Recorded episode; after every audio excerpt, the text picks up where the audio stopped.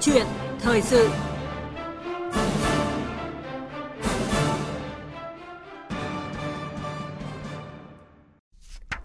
Thưa quý vị và các bạn, hàng trăm nghìn lao động đang bị treo quyền lợi do các doanh nghiệp chây ì đóng bảo hiểm xã hội với số tiền hàng chục nghìn tỷ đồng. Thực trạng doanh nghiệp nợ trốn đóng bảo hiểm xã hội nhức nhối nhiều năm qua, nhưng mà đến nay thì vẫn chưa có thuốc đặc trị. Và đáng lo ngại hơn là hiện thì có khoảng 3.200 tỷ đồng chậm đóng bảo hiểm xã hội của gần 30.000 đơn vị doanh nghiệp phá sản, giải thể hoặc có chủ là người nước ngoài bỏ trốn. Và khoản tiền này rất khó thu hồi, làm ảnh hưởng đến quyền lợi của hơn 200.000 lao động. Vậy giải pháp nào để giải quyết quyền lợi cho hàng trăm nghìn lao động này là nội dung sẽ có trong câu chuyện thời sự hôm nay. Và vị khách mời tham gia chương trình là ông Lê Đình Quảng, Phó trưởng ban chính sách pháp luật Tổng Liên đoàn Lao động Việt Nam. Bây giờ thì xin được nhường lời cho biên tập viên Thanh Trường và vị khách mời.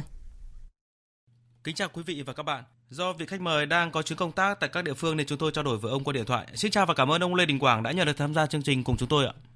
Vâng, xin chào uh, biên tập viên cùng quý thính giả Đài Tiếng Nói Việt Nam. À, như chúng tôi vừa đề cập có tới hơn 213.000 lao động đang bị nợ bảo hiểm xã hội tính lũy kế đến hết năm ngoái. Còn đến thời điểm hiện tại thì chắc hẳn là con số này có tăng lên thưa ông Lê Đình Quảng. Theo số liệu mà chúng tôi nắm được ờ, đến hiện nay thì ờ, số tiền mà chậm đóng bảo hiểm xã hội, bảo hiểm y tế, bảo hiểm thất nghiệp phải tính lãi mà ta gọi chúng hay gọi là nợ bảo hiểm xã hội đấy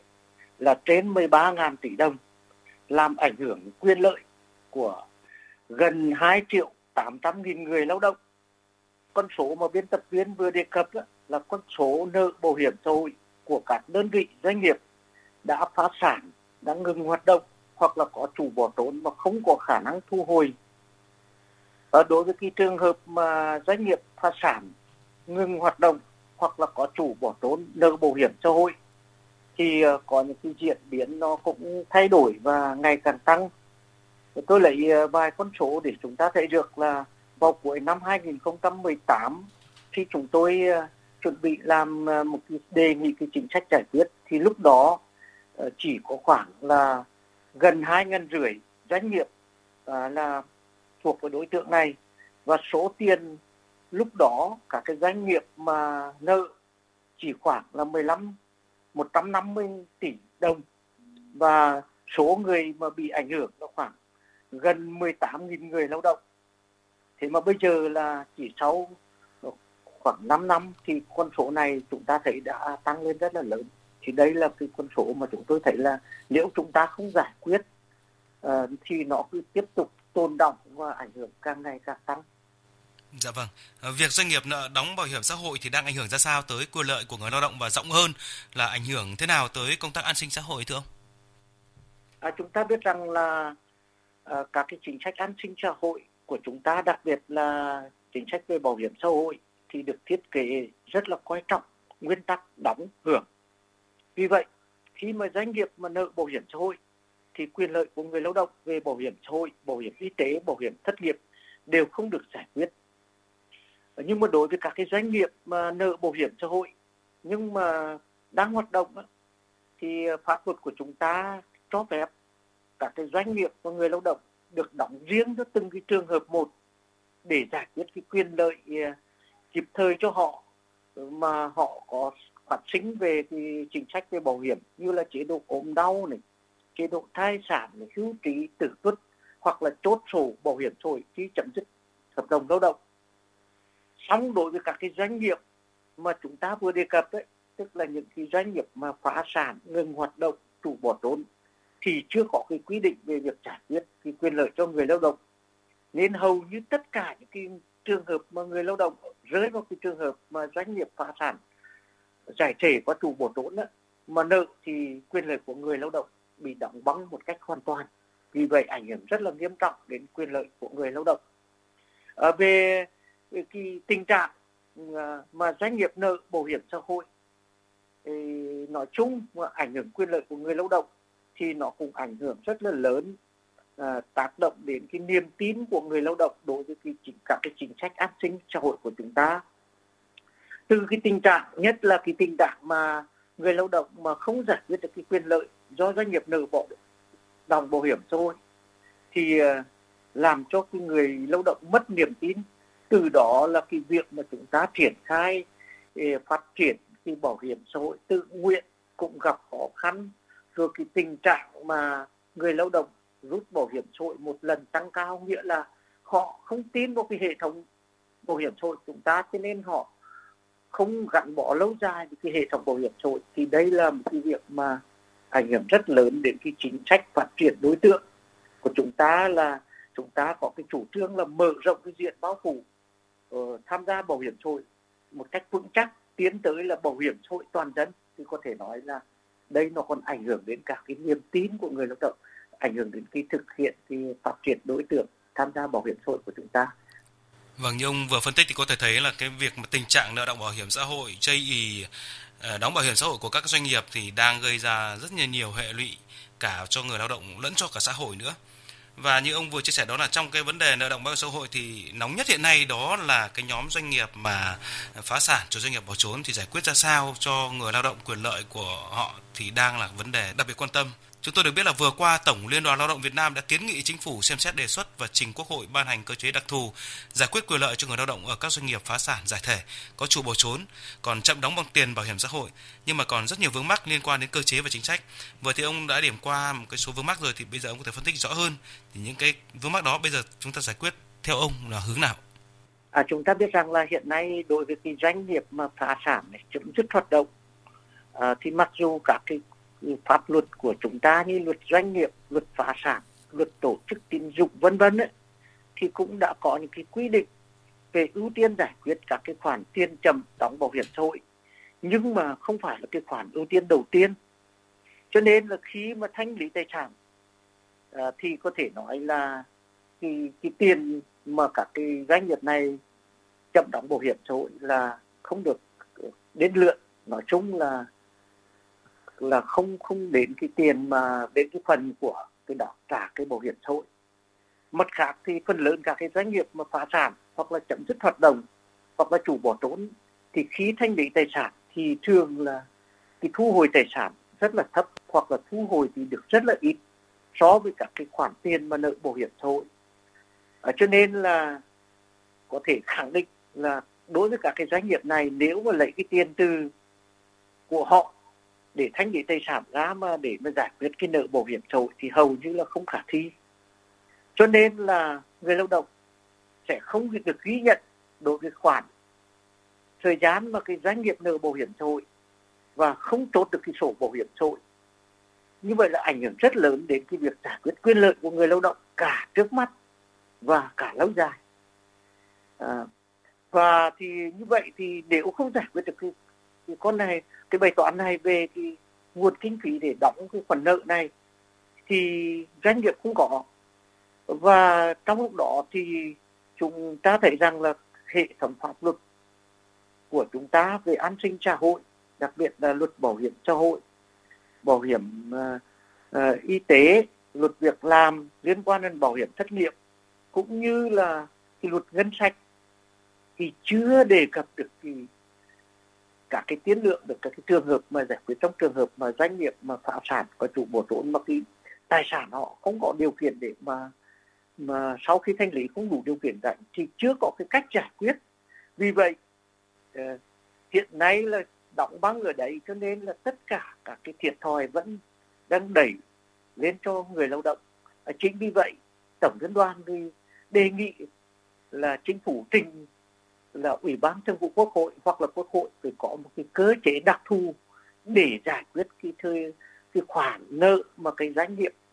rơi vào các cái trường hợp này đang còn nợ bảo hiểm xã hội để đảm bảo quyền lợi cho người lao động. Ông có thể nói rõ hơn được cái đề xuất của mình ạ? Cái đề xuất ờ, này thì uh, trước đây thì chúng tôi cũng đã có những cái đề xuất nhất định. Uh, thứ nhất là chúng tôi có thể đề xuất là lấy cái tiền mà lãi mà người sử dụng lao động phải nộp ờ, do vi phạm quy định về trốn đóng chậm đóng bảo hiểm xã hội. Theo quy định tại khoản 3 điều 122 luật bảo hiểm xã hội à, thì ờ, thực chất cái bản chất là chúng tôi đấy cũng chính là một cái khoản tiền của quỹ bảo hiểm xã hội. Tức là các cái doanh nghiệp mà chậm về nguyên tắc là uh, phải chậm từ một tháng trở lên thì ngoài chuyện là phải uh, nộp cái tiền uh, tiền lãi chậm nộp này rồi là nộp tiền đấy thì còn phải tính là bằng hoặc là bằng hai lần cái quỹ đầu tư. Thì khoản tiền này hàng năm thì cũng bên bảo hiểm xã hội thu cũng khá nhiều. Thì chúng tôi đề xuất là cái ừ, lấy cái số này. Hoặc là phương án thứ hai là chúng tôi đề nghị là lấy cái tiền xử phạt các cái hành vi vi phạm pháp luật về bảo hiểm xã hội, bảo hiểm y tế, bảo hiểm thất nghiệp ấy. Và nếu là thực chất đây là cái tiền ngân sách, lấy cái tiền này để đóng cái khoản tiền nợ, mà như hiện nay chúng ta nói là có 32 ngàn tỷ doanh nghiệp nợ đấy. Và nếu mà tiền này thiếu thì có thể lấy ngân sách. À, thế nhưng mà những cái quy định này thì sau khi mà tổng liên đoàn đề xuất thì cũng thì vướng. Vướng là trong các cái quy định của pháp luật thì không có cái quy định là chi cho các cái khoản này thế thì chúng tôi mới đề xuất là đấy tổng liên đoàn đề nghị đây là cái cơ chế đặc thù mà phải là cấp có thẩm quyền chứ là quốc hội hoặc là ủy ban thường vụ quốc hội thì mới đề xuất mới giải quyết được sau khi Tổng Liên đoàn Lao động Việt Nam kiến nghị lên các cấp và các cơ quan liên quan thì đến nay thì đã có những phản hồi nào thưa ông? À, chúng tôi thì à, cũng có tín hiệu tức là qua cái tình trạng người lao động mà à, đã có cái ờ, khó khăn này thì ờ, những cái đề xuất của chúng tôi thì về mặt lâu dài thì cũng đã còn có những cái vướng mắc cũng băn khoăn về quy định của pháp luật. Nhưng mà à, từ khi đề xuất của tổng liên đoàn thì trước mắt là ở cơ quan bảo hiểm xã hội cũng như à, ngành lao động thương binh và xã hội thì cũng đã có chủ trương và có giải pháp là trước mắt là giải quyết những cái quyền lợi trước mắt cho những cái người mà đang hiện nay là đang còn chưa uh, có cái giải pháp mà chúng tôi đề xuất chưa được về mặt lâu dài thì ít nhất là giải quyết cho họ để những cái quyền lợi trước mắt. Những trường hợp mà chưa đủ tuổi uh, chưa chưa chưa đủ uh, đủ cái thời gian đủ tuổi để tham gia uh, để hưởng cái chế độ hưu trí nhưng mà lâu nay vẫn bị vướng uh, thì cũng uh, cho phép là giải quyết rồi là các cái trường hợp tức là giải quyết để khỏi đóng băng những cái trường hợp mà hiện nay thuộc cái đối tượng à, được hưởng các cái chế độ chính sách bảo hiểm xã hội. Nhưng mà vì các cái doanh nghiệp nợ bảo hiểm xã hội mà lại phá sản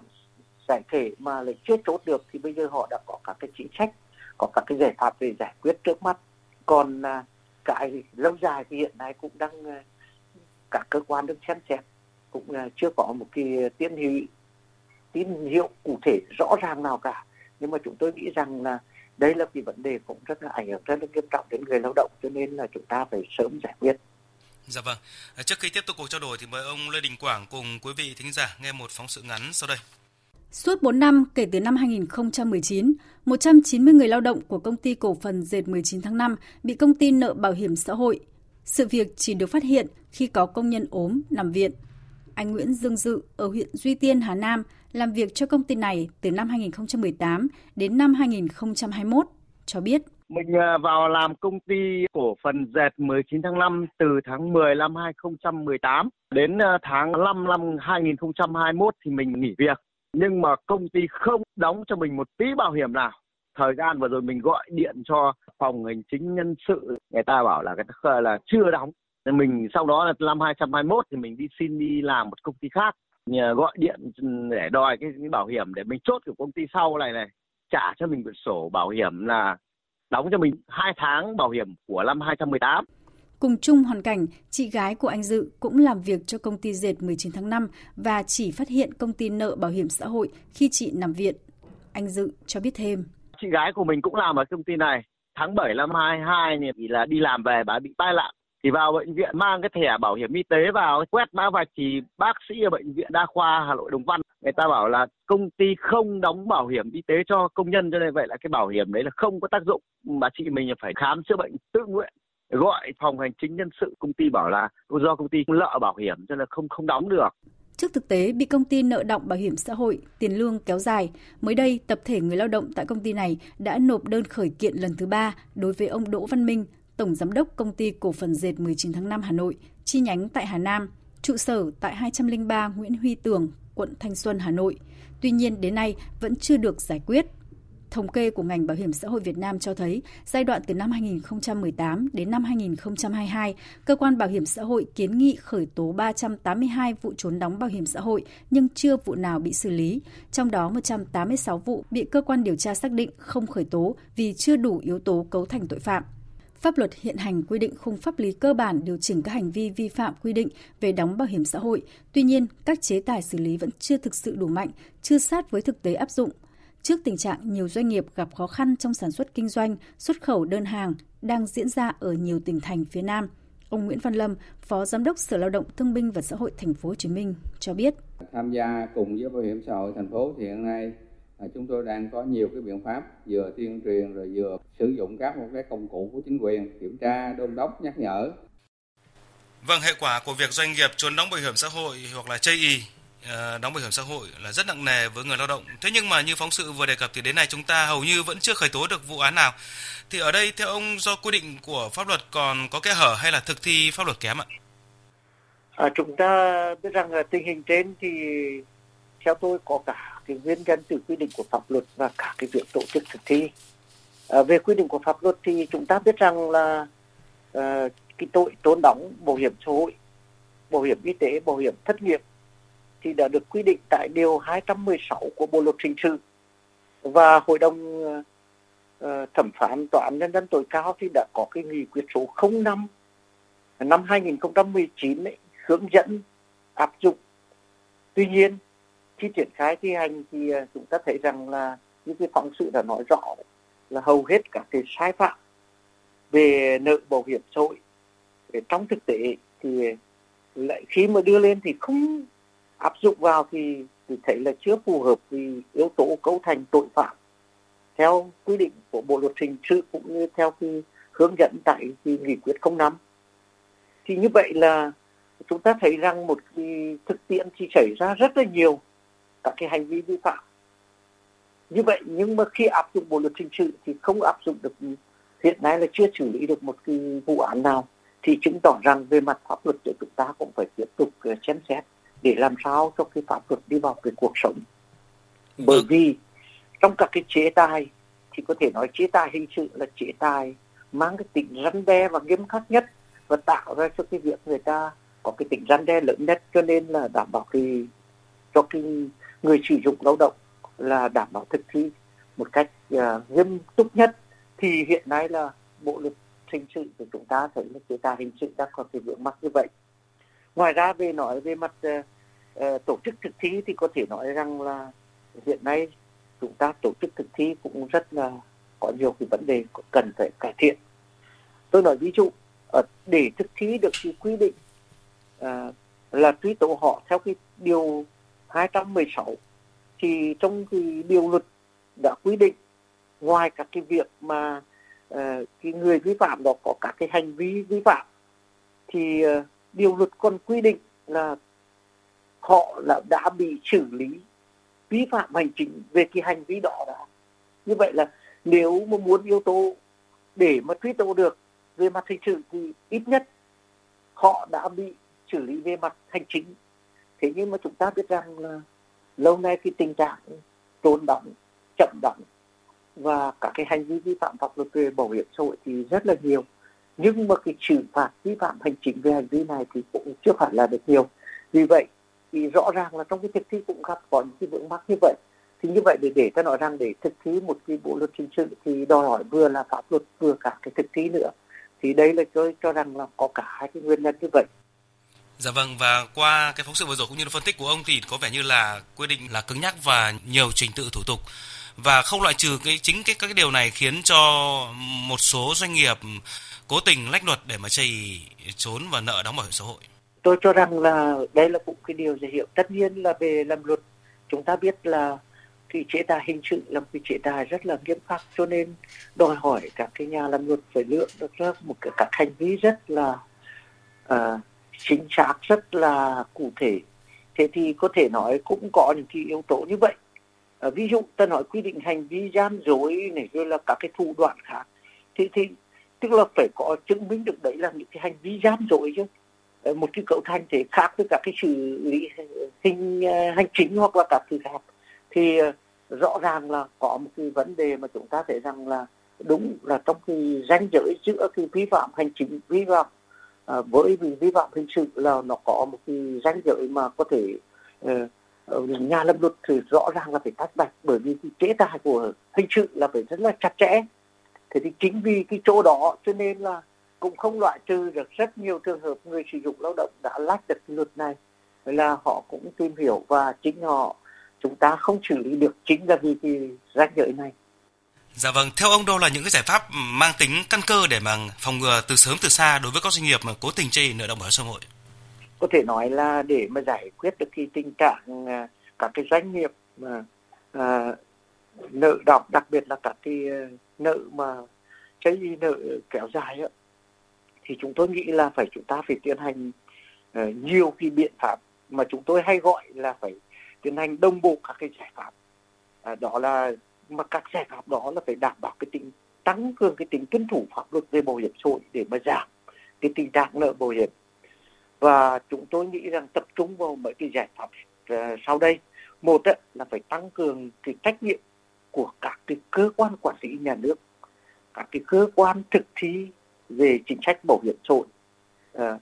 à, để mà đảm bảo là cái việc tuân thủ pháp luật đó thì đây là cái, cái việc đầu tiên ví dụ cái cơ quan quản lý nhà nước là phải, tăng cường quản lý đối tượng thu rồi cơ quan bảo hiểm xã hội là phải thực thi cái việc đảm bảo thu đúng thu kịp thời thì không để phát sinh chậm đóng kéo dài tức là cái này phải làm quyết liệt và phải tăng cường trách nhiệm hơn nữa. Rồi cái việc mà phải xử phạt nghiêm minh uh, và xử phạt kịp thời các cái hành vi vi phạm pháp luật về bảo hiểm xã hội nhất là các cái hành vi mà vi phạm về trốn đóng chậm đóng bảo hiểm xã hội ở ngoài ra thì chúng ta cũng phải có cái giải pháp là nâng cao cái tuyên truyền nhận thức và ý thức tuân thủ pháp luật cho cả người sử dụng lao động và cả người lao động. Ờ, người lao động vì sao lại phải tuyên truyền để họ cũng phải tự hiểu biết để thực hiện một cách đúng luật. Thứ hai là biết để mà uh, bảo vệ cái quyền lợi của mình. Như cái phóng sự chúng ta thấy rất nhiều người hiện nay đang là sổ bảo hiểm xã hội là phải giao cho người lao động nắm rồi. Nhưng mà người lao động thì và cũng quy định cho hàng tháng là người lao động được quyền là người sử dụng lao động phải cung cấp cái thông tin cho mình. Nhưng mà trong cái phóng sự thấy có người lao động là ngại là bị người sử dụng lao động vâng. chiếm dụng uh, nợ nhưng mà mình không không biết được. Chứng tỏ là người lao động chưa biết hết được cái quyền của mình. Và à, chúng tôi thấy rằng là một cái điều nữa đó cũng cần phải quan tâm là chúng ta vẫn phải tiếp tục hoàn thiện cái pháp luật. À, để cái pháp luật nó à, có thể nói là khắc phục những cái tồn tại ờ, hiện nay. Rồi là pháp luật thì đảm bảo đi vào cái cuộc sống nó phù hợp hơn. Thì ờ, như vậy thì có thể một lúc nhiều cái giải pháp thì có lẽ là nó giảm thiểu cái tình trạng mà cái doanh nghiệp uh, nợ bảo hiểm rồi ảnh hưởng đến quyền lợi của người lao động. Dạ vâng, về phía Tổng Liên đoàn Lao động Việt Nam thì tổ chức đại diện cho quyền và lợi ích hợp pháp của người lao động thì trong thẩm quyền của mình thì đang có những cái biện pháp nào để mà bảo vệ tốt nhất quyền lợi cho các đoàn viên công đoàn của mình ạ? Ờ, có thể nói là về ờ, tổ chức công đoàn thì ờ, với tư cách là đại diện cho người lao động thì tổng liên đoàn đang triển khai làm tốt các cái quyền và trách nhiệm của mình được quy định tại điều 14 của cái luật bảo hiểm xã hội. À, trong đó thì cũng đang tập trung mấy cái việc một là phải à, tăng cường cái tuyên truyền phổ biến chính sách pháp luật về bảo hiểm cho người lao động à, để người lao động à, hiểu biết và thực thi cũng như bảo vệ quyền lợi của mình về bảo hiểm xã hội, bảo hiểm y tế, bảo hiểm thất nghiệp. Rồi chúng tôi sẽ tích cực tham gia thanh tra, kiểm tra và giám sát thi hành các cái chính sách về bảo hiểm xã hội nhất là cái tình trạng cái doanh nghiệp nợ bảo hiểm xã hội và kiến nghị xử lý nghiêm minh kịp thời à, rất nhiều trường hợp là công đoàn khi mà giám sát cái việc thực thi thì bảo hiểm xã hội thì cũng đã kiến nghị để xử lý thì mới giảm thiểu được. À, và à, tham gia cuối cùng là chúng tôi cũng phải tham gia tích cực à, xây dựng các cái chính sách pháp luật và nói chung về an sinh xã hội về bảo hiểm xã hội. À, đặc biệt là ngay cả bây giờ những cái chính sách mà đang à, ảnh hưởng trực tiếp đến quyền lợi của người lao động thì chúng tôi cũng đang đề xuất và sẽ tham gia để mà có cái phương án giải quyết quyền lợi cho người lao động thì có thể nói là đây cũng là những cái trách nhiệm chính được quy định trong luật cũng là thu phù hợp với chức năng của tổ chức công đoàn thì chúng tôi đang triển khai một cách uh, mạnh mẽ để đảm bảo quyền lợi ngày càng tốt hơn cho người lao động trong cái thực thi các cái chính sách an sinh xã hội. Vâng, thế còn vai trò của các tổ chức công đoàn cơ sở thì ông có lưu ý gì không ạ? Đối với công đoàn cơ sở thì có thể nói là theo quy định thì uh, công đoàn cơ sở ờ, có một cái uh, quyền đó rất lớn đó là giám sát và uh, kiến nghị uh, với cơ kỳ cơ quan có thẩm quyền để thực thi đảm bảo tốt. Thế thì lâu nay thì tổ chức công đoàn cơ nhất là công đoàn cơ sở thì một số cũng còn uh, có những cái khó khăn nhất định trong cái việc thực thi giám sát. Thứ hai là theo quy định thì uh, công đoàn cũng được quyền khởi kiện. Ờ, công đoàn khởi kiện. Thực chất ờ, là theo điều 14 công đoàn khởi kiện ờ, các cái hành vi vi phạm pháp luật mà mà ảnh hưởng đến quyền lợi của người lao động. Thế nhưng mà thực tế thì cái này cũng đang vướng mắc nhất định